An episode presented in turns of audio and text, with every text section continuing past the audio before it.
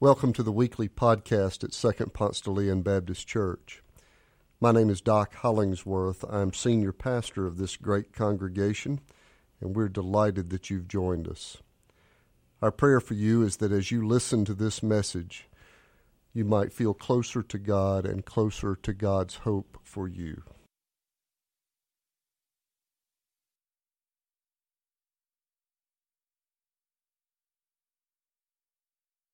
Our gospel reading today is from Matthew's Gospel, chapter 16. I'm reading verses 13 through 20. Now, when Jesus came into the district of Caesarea Philippi, he asked his disciples, Who do people say the Son of Man is? And they said, Some say John the Baptist, but others Elijah, and others Jeremiah or one of the prophets. He said to them, but who do you say that I am? Simon Peter answered, You are the Messiah, the Son of the living God. And Jesus answered him, Blessed are you, Simon, son of Jonah. For flesh and blood has not revealed this to you, but my Father in heaven. And I tell you, you are Peter. And on this rock I will build my church, and the gates of Hades will not prevail against it. I will give you the keys of the kingdom of heaven, and whatever you bind on earth will be bound in heaven, and whatever you loose on earth will be loosed in heaven. Then he sternly ordered the disciples not to tell anyone that he was the Messiah. Well, I owe you all uh, an apology, a retraction. You know how uh, when the newspaper uh, gets it wrong, when they catch it the next day, uh, they'll put a retraction in. This is where I made the mistake. Well, it only took me six years, 11 months uh, to catch my mistake, but I'm a little overdue giving you the re- retraction. Almost seven years ago was the first Sunday I was your pastor, and the first sermon I preached, I told a story that I heard I heard was attributed to Leo Durocher, longtime uh, Major League Baseball manager. But thanks to the internet, I have now since found this story in David Maraniss' biography of the famed football coach Vince Lombardi. And the story is that in 1961, when Lombardi went into the Green Bay Packers training room, Maraniss said he took nothing for granted. He began a tradition of starting from scratch, assuming that the players were blank slates who carried over no knowledge from the year before. He began with the most elemental statement of all Gentlemen, he said, holding up a pigskin in his right hand, this is a football. Now, remember, remember this group of athletes uh, you know, a couple of dozen professional athletes. Just a few months ago, they had been in the Super Bowl, and yet he's starting from the very beginning. He reviews how to block and tackle. He started on page one of the prayer book, uh, the playbook. At some point, a Pro Bowl uh, wide receiver uh, raised his hand and joked, said, Coach, uh, uh, could you slow down a little? You're going a little bit too fast. Lombardi cracked a smile, continued with the basics. Six months later, the Green Bay Packers beat the New York Giants 37 to nothing to win the NFL championship. Well, what Lombardi did with the Green Bay Packers is probably not a bad practice for any organization. In any enterprise, it's probably a good idea to just step back and go to the basics, start over every now and then, and our passage today takes us there. The young rabbi from Nazareth has been making quite a stir. Just, just here in Matthew's account, he's taught a Sermon on the Mount that was unlike anything anybody had ever heard. He touched a leper, turning his skin as smooth as Kerry Washington's. He's a par- healed a paralyzed son of a soldier, touched Peter's mom on the head, her fever left. Woman with a hemorrhage, two blind men healed, a mute guy with a demon. Now that guy is st- sane, upright, talking up a storm. You keep all of this up, And after a while, there's going to be some talk, right? I mean, who is this guy? Who is this who is teaching an upside down message about what power looks like? Who, who touches the unclean, who confronts a demon and wins? Well, the, the disciples are wondering, the, the crowds are babbling, the countryside is whispering. Who is this guy? So Jesus deals with the question head on. When they got to Caesarea Philippi, they took a load off. Caesarea Philippi is not Jesus' usual stomping grounds, as you know. It, in fact, it, it used to be a site where the Greek gods were worshiped, perhaps reminding us that there are many options for our devotion. Jesus turns to his disciples and asks, who do people say the Son of Man is? Let, us hear it. What's the speculation out there about who I am and what I'm up to?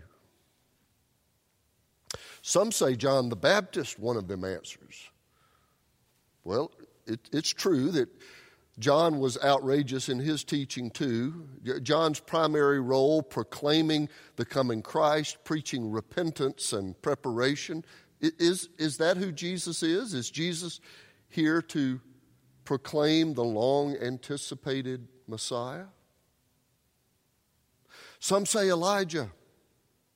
Well, Elijah was a miracle worker from northern kingdom. He showed God's power over the Canaanite uh, god Baal like Jesus had stared down the demon. Elijah was a great leader, great teacher, great healer. Some say you're Jeremiah or one of the other prophets. Well, Jeremiah and the prophets were bold preachers. Preaching the way of God, they told the truth even when it was unpopular, and this rabbi surely does the same. I mean, you can see it, right? Part John the Baptist proclaiming the coming reign of God, part Elijah the miracle worker, part Jeremiah the bold preacher of God's truth. And then Jesus asked the question at the center of their life, at the center of our meaning still. Jesus turns the question personal and asks, but who do you say that I am? For months here at Second Ponce, we've been, uh, we've been working hard trying to figure out things around here. How to figure out how to, how to stay involved in the lives of the church family, how to, how to worship effectively, even if remotely, how, how to keep meaningful ministry moving forward. We've had important meetings about live streaming and equipment and cost savings and literature distribution. We've talked about how to create more nimble systems for decision making, how to set up sanitizing stations and protocols, all of that. How to get resources to our ministry partners to make sure that they're still getting ministry done in an important way. All of this, all of these discussions are important. But in the middle of this frenzy, it might be time for all of us to just step back a couple of steps and take a deep breath and return to the most central, most basic question of all. But who do you say that I am? There's no exaggeration. This is still the most pressing question in our lives. Nothing less than everything pivots here. And I'm not overstating. Everything hinges on the answer. The course, the trajectory of our lives, our hopes, our priorities, the checks we write, the way we spend our time, the way we design our legacy, all of it rests inside that one question. And I know, I know you're in the middle of a lot of big questions right now. Uh, how are we going to keep our children at home while both of us work? Alexa, homeschool the children. How do we keep somebody at home with the seven year old when both of us work full time jobs? We're dependent on both jobs to make ends meet. What happens if my company downsizes? What happens if I get the virus? I work on a, on a an hourly wage, and if I'm out two weeks, everything goes south. All of this, not to minimize it, all of this is important. But it's still not as vital as stepping back, finding a quiet place to deal seriously with the answer to Jesus' question here Who do you say I am? Now, there's a popular progressive answer to that question that I hear in different forms all the time. It, it sounds educated and respectful while still holding a little in reserve. But it, so it's some version of this. I hear people regularly say, I think Jesus was a really important first century leader. His teachings have shaped the modern moral code have influenced other nonviolent leaders. He was a good man whose life should be honored alongside many other great leaders. But come on, Son of God is a little much. Well, years ago, uh, C.S. Lewis wrote a response to versions of that answer that I think is just so right on. In his book, Mere Christianity, Lewis writes I'm trying here to prevent anyone saying the really foolish thing that people often say about him. I'm ready to accept Jesus as a great moral teacher, but I don't accept his claim to be God. That is the one thing we must not say. A man who was merely a man and said the sort of things Jesus said would not be a great moral teacher. He would either be a lunatic on the level with a man who says he's a poached egg, or else he would be the devil of hell. You must make your choice. Either this man was and is the Son of God, or else a madman or something worse. You can shut him up for a fool, you can spit at him and kill him as a demon, or you can fall at his feet and call him Lord and God. But let us not come with any patronizing nonsense about his being a great human teacher. He has not left that open to us, he did not intend to.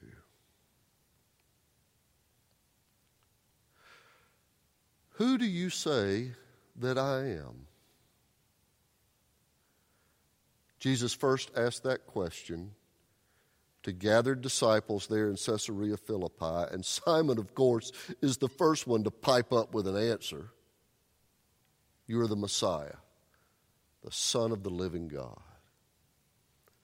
Simon declares, You are the Messiah. You are the one we've been waiting for to bring a new kingdom, a new rule. You are the very offspring of the one who told the sun to rise this morning, who designed the rhinoceros, who moves the planets around. You are the embodiment of the living and eternal God.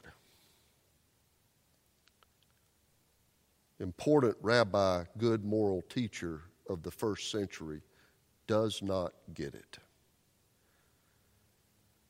As Lewis said, you must make your choice. Either this man was and is the Son of God, or else a madman or something worse. Simon says to Jesus, You are the Messiah, the Son of the living God. And Jesus responds by saying, Blessed are you, Simon, the son of Jonah, for flesh and blood has not revealed this to you, but my Father in heaven. And I tell you, you are Peter, and on this rock I will build my church. If Simon is right, and I'm betting my life Simon is right. If Simon is right, it changes everything. If Jesus is the Messiah, he is the one who has come to save the people and love them home, which means Jesus loves your child stepping off the school bus even more than you do, if you can imagine. If Jesus is the Messiah, reclaiming the world through love, then all setbacks are temporary, all failures are fleeting, all transgressions are forgiven. If Jesus is the Messiah, then even death has no chance, no finality, which means even the heartbreak of loss breaks forth into some victory of life eternal. If Jesus is the Messiah, it reorients everything. And I'll assure you that the power to stand down a demon, to heal the broken, to be victorious over death is not the stuff of a good moral teacher. If Jesus is the Messiah, he is the one who have, has come to break forth a new kingdom ruled out of love and He commands our full self, dedicated to joining Him in this enterprise to reclaim the world through love, and it will change everything. It must change everything. How you spend your time, your money, your creativity. If Jesus is Messiah, it changes everything. Simon said, You are the Messiah, the Son of the living God. Blessed are you, Simon, son of Jonah, for flesh and blood has not revealed this to you, but my Father in heaven. And I tell you, you are Peter, and on this rock I will build my church. As your pastor, let me tell you, that's the promise I'm leaning into right now. During these last months, I have been chin deep in questions about technology and best practices and how to keep our services whirring. I've stared at the ceiling wondering is anybody coming back after this pandemic? Will they find a preacher they like more on the internet?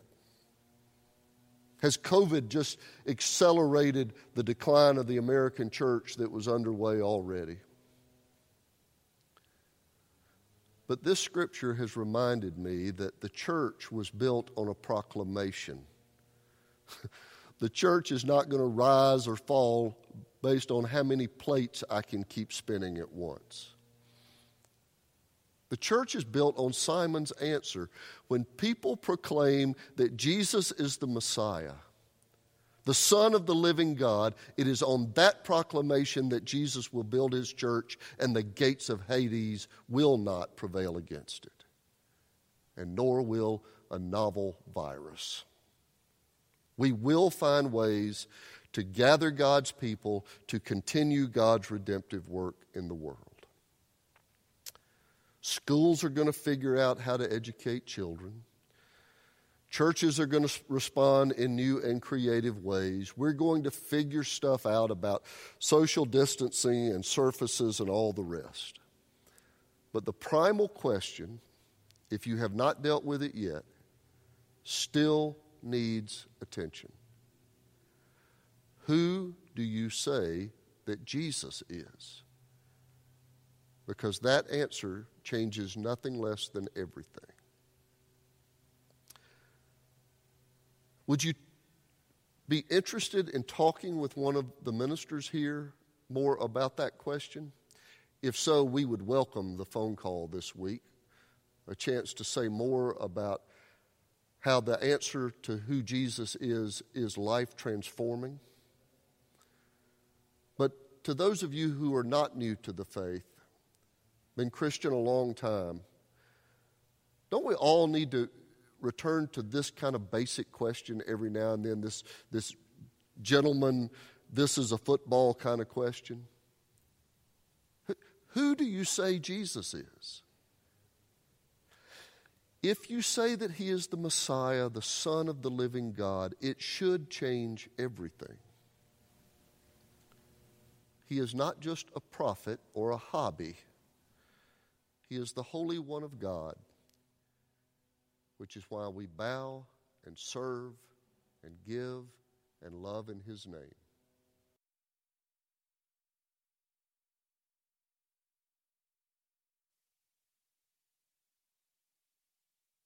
Thanks for joining us. If you live in the Atlanta area or visiting Atlanta, come and worship with us in person on Sundays at Second Ponce de Leon Baptist Church.